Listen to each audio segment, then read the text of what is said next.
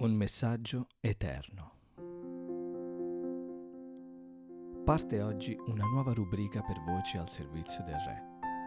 Dopo aver analizzato 10 caratteristiche di una vera voce al servizio del Re, cominciamo oggi a studiare il messaggio che tante voci al servizio del Re hanno annunciato.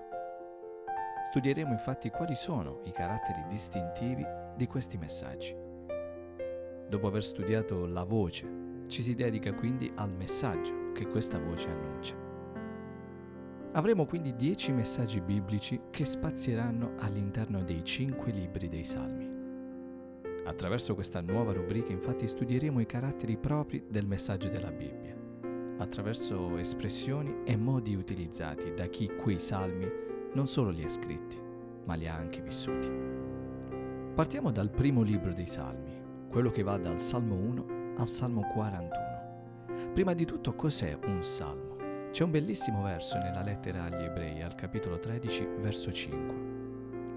Ora, senza scomodare definizioni poetiche e descrizioni legate più alla metrica e ai versi che al contenuto, nella seconda parte di questo verso in ebrei è scritto il frutto di labbra che confessano il suo nome.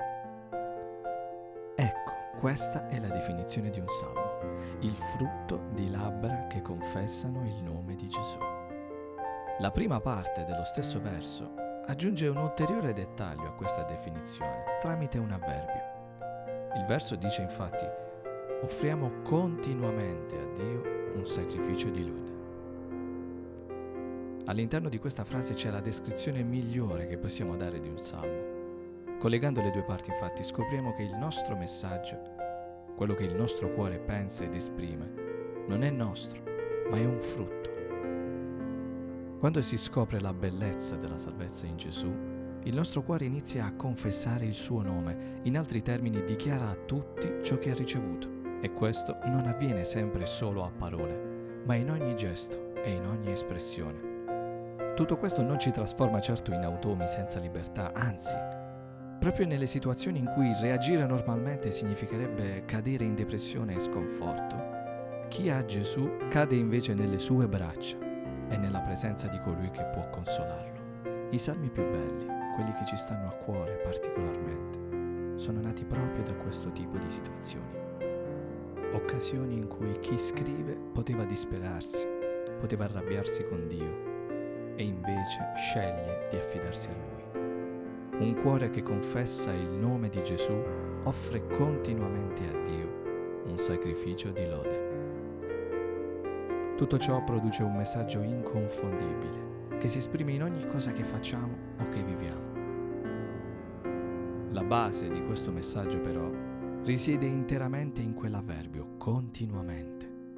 Davide, uno dei maggiori autori in tema di salmi, si esprime così nel capitolo 23 del secondo libro di Samuele. Lo Spirito del Signore ha parlato per mio mezzo e la sua parola è stata sulle mie labbra. Ora queste parole, dette da chi sta per morire, riassumono proprio quell'avverbio citato nella lettera agli ebrei, continuamente. Davide sta dicendo che per riassumere la sua vita, fatta di battaglie, vittorie, sconfitte, peccati e benedizioni, basta dire che la sua volontà è sempre stata solo quella di ascoltare la voce di Dio.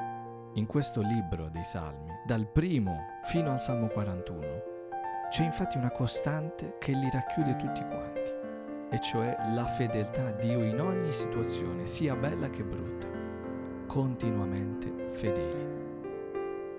Attraverso questo avverbio Dio ci insegna a ragionare in termini eterni e non più meramente terreni. In altri termini ci sta insegnando a vivere già con Lui per l'eternità.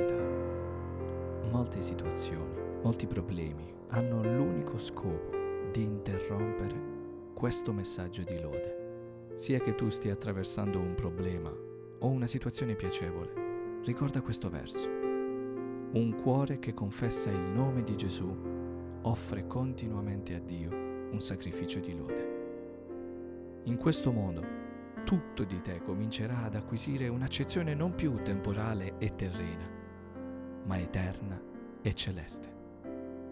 Ricorda, offri a Dio continuamente la tua lode e in questo modo potrai sperimentare la sua presenza e la sua benedizione. Questo sarà il tuo messaggio eterno. Dio ti benedica.